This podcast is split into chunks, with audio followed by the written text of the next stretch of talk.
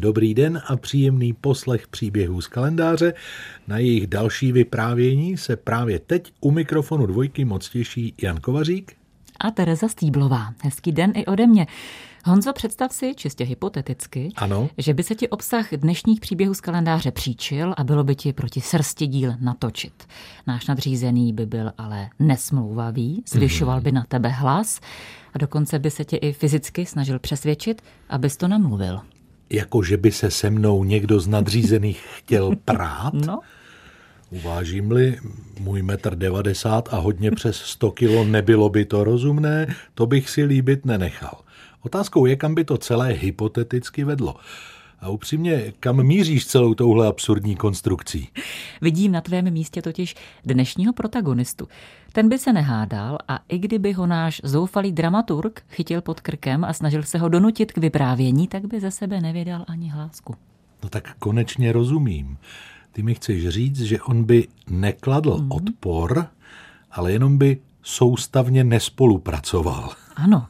A když by na svou stranu získal nejprve tebe a potom i mistra zvuku, tak by byl šéf nahraný. Pokud by chtěl příběhy natočit, musel by přistoupit na naše podmínky. No, nenásilně bychom dosáhli svého. A to už vlastně napovídáme. No napovídáme, ale když dovolíš, přidám pro jistotu tři zeměpisné indicie. Indie, Anglie a Jižní Afrika. Náš hrdina je sice dnes slavný po celém světě, ale právě na těchto třech místech zanechal asi nejvýraznější stopu. V příbězích z kalendáře na dvojce se dnes vracíme k 30. lednu roku 1948. V indickém Novém Dilí se na podvečerní procházku vydává drobný muž. Míří na svou pravidelnou modlitbu. Je zesláblý, z obou stran ho podpírají jeho praneteře. Dav stoupenců mu ovšem úctivě uvolňuje cestu. Najednou se před ním objeví mladík. Zdá se, že se mu chce poklonit. Ze záhybu svých šatů ale vytahuje pistoli a třikrát vystřelí. Náš hrdina stačí ještě zašeptat modlitbu a umírá. Je to Mahatma Gandhi, pro mnohé osvoboditel Indie, otec národa zvaný Bápů. Ten, kdo střílí, je Náturám Goce, šéf-redaktor hinského týdeníku. Indie byla v době tohoto atentátu už několik měsíců svobodnou zemí bez nadvlády Anglie. A o to Gandhi celý život usiloval. Ale rozdělení země na dva státy, Indie a Pákistán, kdy proti sobě stojí hinduisté a muslimové, to se mu nelíbilo. On sám přijímal všechna náboženství, křesťany i stoupence islámu. Ty zval dokonce na svá schromáždění a tam považte, se předčítalo i z Koránu. Tomu mnozí radikální hinduisté nemohli odpustit a Goce byl mezi nimi. Během soudního procesu se přiznal, že osobně proti Gandhimu nic neměl. Před střelbou mu prý dokonce popřál vše nejlepší na další cestě, ale jeho zabití považoval za svatou povinnost. Za svůj čin dostal Goce trest smrti. Gandhiho přišli na jeho poslední cestě doprovodit dva miliony lidí. Útlé tělo svého duchovního vůdce zasypali pestrobarevným kvítím a jeho popel pak rozptýlili do posvátné řeky Gangy. Vytrvalým nenásilným odporem proti britské nadvládě dovedl náš dnešní hrdina Mahatma Gandhi Indii ke svobodě a nezávislosti. Ne všem se ale jeho přístup zamlouval. A tak už jsme tu dnes celkem podrobně mluvili o 30. lednu roku 1948, kdy na něj byl spáchán atentát. Narodil se jako Mohandas Karamchand Gandhi 2. října 1869 ve městě na západním břehu Indie. V kastovní hierarchii indické společnosti byla jeho rodina poměrně vysoko. Otec byl dokonce ministerským předsedou. Možná si říkáte, že muž, který ovlivnil miliony lidí, byl výjimečný a zajímavý od malička. Jenže to jste na omilu. Malý Mohandas byl naprosto obyčejný kluk. No v něčem přeci jenom vynikal. Byl velký strašpitel a měl výjimečně velké uši, podle kterých ho bezpečně poznáte třeba na fotografiích ze školy. No Terezo, takhle dokonce jako scénaristka dnešních příběhů mluvíš o duchovním otci Indie? Ano, mohu si to dovolit, protože vím, že sám Gandhi o sobě mluvil s velkým nadhledem a vyzdvihoval přesně tyto své velikosti, tedy uši a strach. Mm-hmm. Cituji. Byl jsem plachý a samotářský. Ze školy jsem utíkal domů, protože jsem se bál pomyšlení, že bych se měl s někým bavit. Ve tmě jsem viděl lupiče, duchy a hady. Tam, kde jsem spal, se muselo pořád svítit. Hmm, dobrá, ale určitě vynikal inteligencí a v učení, nebo ne? Hm. Násobilkou jsem se prokousal jen s obtížemi. Už to, že si z těch dní nepamatuji víc, než že s ostatními chlapci nadávám na učitele, jasně napovídá, že můj intelekt byl nevalný a má paměť mizerná. Konec citace samotného Gandhiho. No to mě podrž. Vždyť přece vystudoval práva v Anglii, nebo to snad není pravda? Je. A předtím se dokonce Mahatma pokoušel o medicínu. Tam ale propadal ze všech předmětů a tak se nakonec rodina rozhodla poslat ho do Británie na právnickou fakultu. No jak vidím, cesta k moudrému duchovnímu otci, kterého uctívali miliony lidí, byla dlážděna mnoha neúspěchy. Hmm. A právě na nich si ale Gandhi uvědomil své slabiny a začal je vědomně měnit. Právnická praxe ho mimochodem naučila mnohému. O tom víc za okamžik. V 18 letech se hrdina dnešních příběhů z kalendáře Mahatma Gandhi vydává do Anglie, aby tu studoval práva. Mamince slíbil, že se v daleké Evropě nedotkne masa, žen a alkoholu. Mm-hmm. No. A pak už se těšil zejména na dobrodružné cestování lodí. Do té doby se totiž projel maximálně volským spřežením. Jenže už na palubě ho zastihla mučivá osamělost. Styděl se za svou angličtinu, nechtěl s ostatními večeřet masité jídlo a když se po vylodění snažil zapadnout ve svém slavnostním bílém flanelovém obleku, brzy zjistil, že je v celém Londýně jediným bíle oblečeným mužem. Hmm. První měsíce v Anglii byly utrpením. Stýskalo se mu po domově, ale touha proniknout do stylu života Evropanů ho přiměla zůstat. Rozhodl se stát pravým anglickým gentlemanem. Zaplatil si hodiny francouzštiny a hry na housle, investoval do drahého obleku a chodil do společnosti. Jenže brzy zjistil, že takový společenský úspěch ho nenaplňuje a tak začal žít úplně opačným stylem života. Všechno prodal a stal se chudým studentem, ale vytrvalým. Přečetl všechny právnické knihy, zvládl zkoušky a po třech letech se vrátil s právnickým diplomem do své vlasti. Jenže znal dobře anglické zákony, ne indické. A tak nikoho ani nenapadlo svěřit případ v Evropě vystudovanému právníkovi. Kolegové se mu vysmívali přezdívkou advokát bez klientů. Gandhi si tehdy čekání na případ krátil návštěvami nejvyššího soudu, kde poslouchal různá slyšení. A když konečně dostal příležitost u rutinního případu, ve kterém šlo o pouhých 10 dolarů, rozklepala se mu u křížového výslechu kolena, nevydal ani hlásku a ze soudní síně doslova utekl. Už to vypadalo, že svůj život Gandhi stráví v ústraní a pohroužen do vlastního nitra. Z rozjímání nad vlastním životem a prozatímními neúspěchy ho ale vytrhla nabídka od rodinného známého, který potřeboval právní zastoupení u své firmy v Jižní Africe. Cítím, že to bude jeho osudová cesta. Vypravíme se na ní za pár minut. Mohamdas Karanchand Gandhi se narodil 2. října 1869. Ještě tápete, proč si o něm povídáme v příbězích z kalendáře na dvojce 30. ledna? Věřím, že ne. Právě v tento den roku 1948 se podivuhodná životní pouť tohoto myslitele uzavřela a to následkem atentátu. Zatím jsme vám stihli odvyprávět jen část příběhu tu část, v níž malý, ušatý strašpitel utíká ze školy, aby se s nikým nemusel bavit, pak sice odcestuje do Anglie a vystuduje tam práva, ale po návratu se z něj stává advokát bez klientů. Kdy už přijde ta změna, ptáte se. Přijde velice brzy, a to v Jižní Africe, kam se ho pozval jeho rodinný příbuzný, aby mu vyřešil právní případ, který se týkal jeho firmy. A možná už tušíte, že Mahatma Gandhi tohle zvládl na jedničku. Zazářil a stal se z něho úspěšný právník právě v Jižní Africe. Na druhou stranu se právě tam potkal také s projevy rasismu a rozhodl se jim čelit, ale jinak než možná jeho předchůdci, takzvaným nenásilným odporem. A právě tento jeho přístup později inspiroval masy Indů.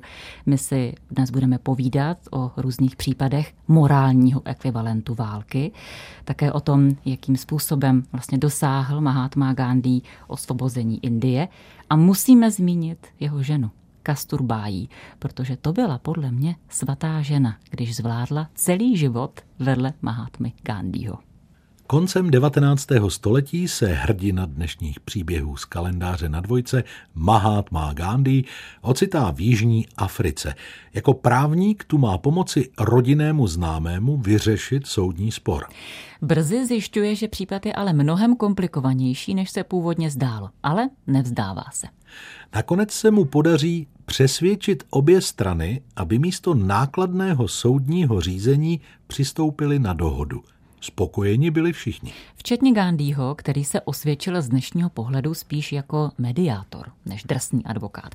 Věděl, že kdyby se soud vlekl měsíce, mohl na tom vydělat spoustu peněz. Jenomže jemu nešlo o vlastní prospěch. No přesto se z něj díky tomuto úspěchu stal vyhledávaný právník a v důsledku toho i bohatý člověk s důstojným západním stylem života. Kdyby byly naše příběhy z kalendáře o indickém právníkovi, který přes počáteční neúspěch úspěchy nakonec zazářil, mohli bychom se pomalu loučit. No, mm-hmm. jenomže my dnes vyprávíme o muži, který ukázal milionům Indů, jak dojít k nezávislosti své země. A proto pokračujeme ve vyprávění. Gandhi totiž právě v Jižní Africe zažil nejen úspěch, ale také na vlastní kůži pocítil rasismus.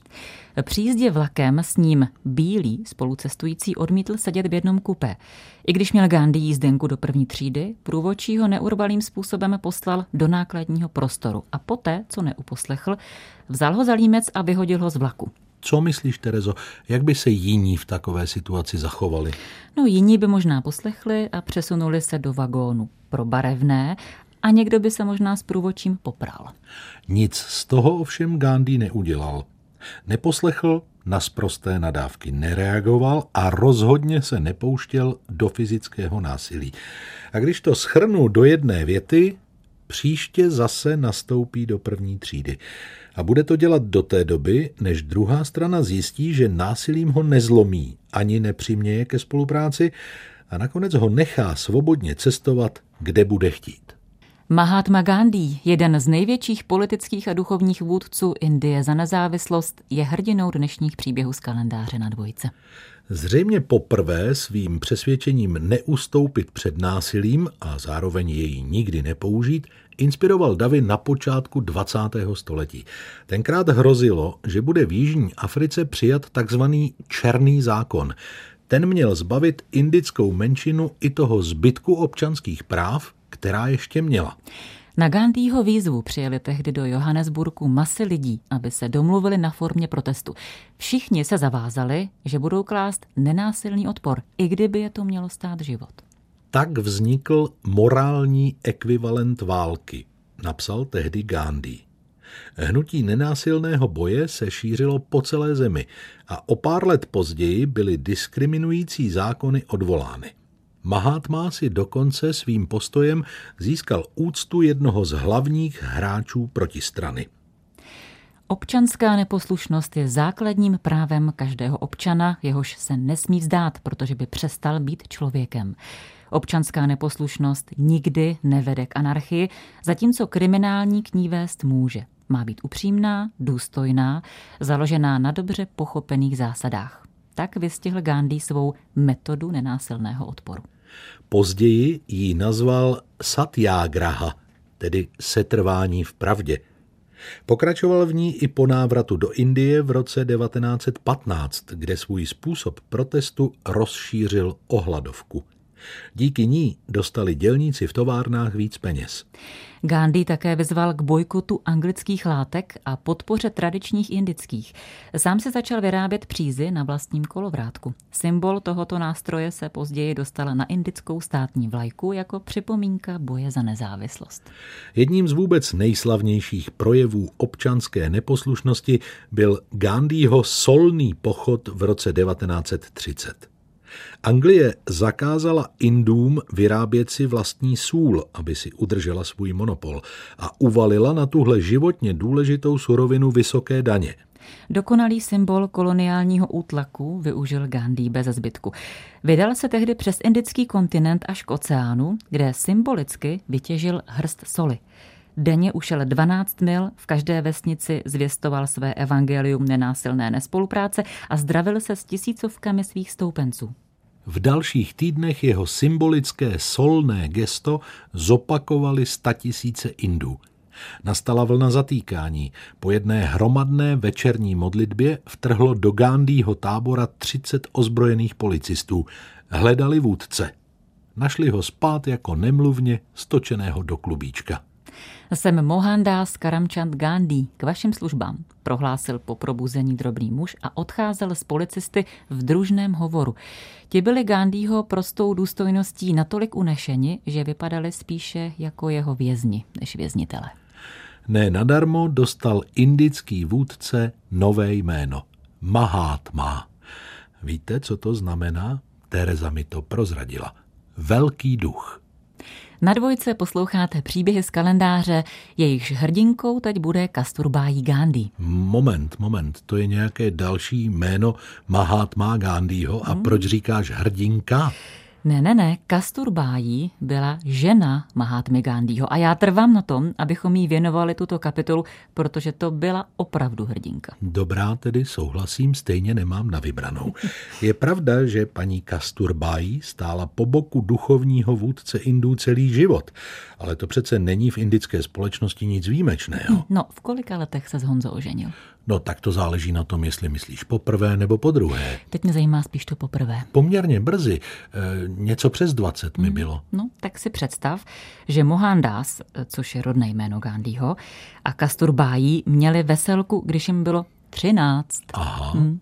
Jejich rodiny totiž patřily do stejné kasty a sňatek svých potomků předem domluvili. Hmm. Upřímně ve 13 jsme si eh, hráli s klukama na sídlišti na vojáky, holky mě vůbec nezajímaly a jsem si jistý, že ani já je. No, to je velice správný postřeh. V tomto věku jsou dívky vývojově napřed, takže kdyby se Kasturbájí vdala za mladíka o pár let staršího, tak by to bylo vyvážené, ale ona se musela vzít vystrašené a nepříliš inteligentní ucho. Je no to tak? počkej, už se zase navážíš do charismatického muže, který inspiroval miliony Indů v boji za nezávislost. Dobře, Honzo, ale to platilo až o mnoho let později.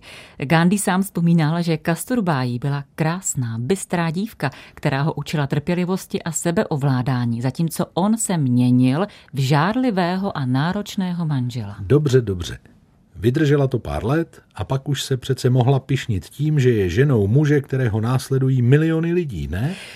Řeknu ti to jako žena upřímně. Musela prodat své jmění, aby se mohl Gandhi, zprvu neúspěšný právník, vydat do Jižní Afriky. Když zbohatl, opustila Indii a přistoupila na západní styl života, aby se po pár měsících v blahobytu nuceně vracela k asketickému způsobu žití. No panečku, Gandhi byl sice ve svých postojích k ženám liberální, ale zároveň ctil princip patriarchální společnosti a viděl ženy matky jako bytosti, které se přizpůsobí a sebe obětují. Jenže Kasturbájí měla svou hlavu. Odmítala třeba čistit latríny, což bylo mimo její kastovní povinnosti.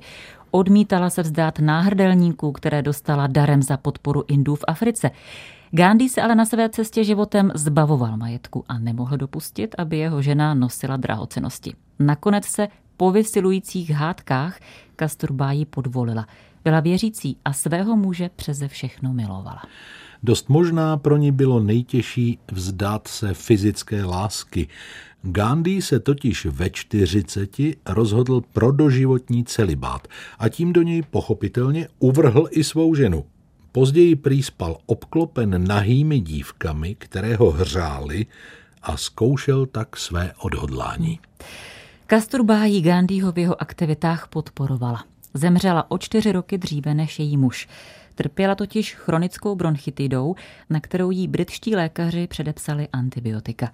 Gandhi ale západní léčbu pro svou ženu odmítl. Bápů, tedy otec národa, indický duchovní a politický vůdce Mahatma Gandhi byl hrdinou dnešních příběhů z kalendáře na dvojce. Gandhi měl a má mnoho příznivců, ale i odpůrců a kritiků.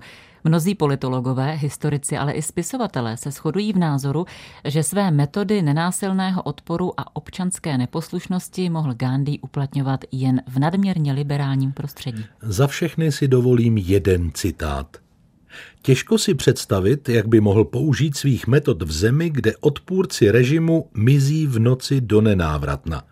Je snad v Rusku nějaký Gandhi, napsal například vizionář George Orwell. Sám Gandhi o sobě prohlásil. Nejsem vizionář, pokládám se za praktického idealistu. Velký duch nedal svému národu do rukou zbraň, ale klíč, jak se zachovat v případě útisku a nesvobody. Od roku 2007 je 2. říjen, tedy Den Gandhiho narození, připomínán po celém světě jako Světový den nenásilí. Hm? Zítřek, poslední den měsíce ledna. Hm? Možná mi bude sněžit do vlasů. No mohlo by, protože vrátíme se domů, počasí by mohlo být mrazivé a budeme se věnovat hudbě. Ano, Eh, to sněžení do vlasů bylo takové lehké vodítko. Mm-hmm. A při poslechu si můžete dát čaj nebo kávu a nerozpakujte se ji osladit trochu víc. Tak já myslím, že jsme se dnes s nápovědami už vyčerpali. Zítra rozhodně přidáme další. Naschledanou.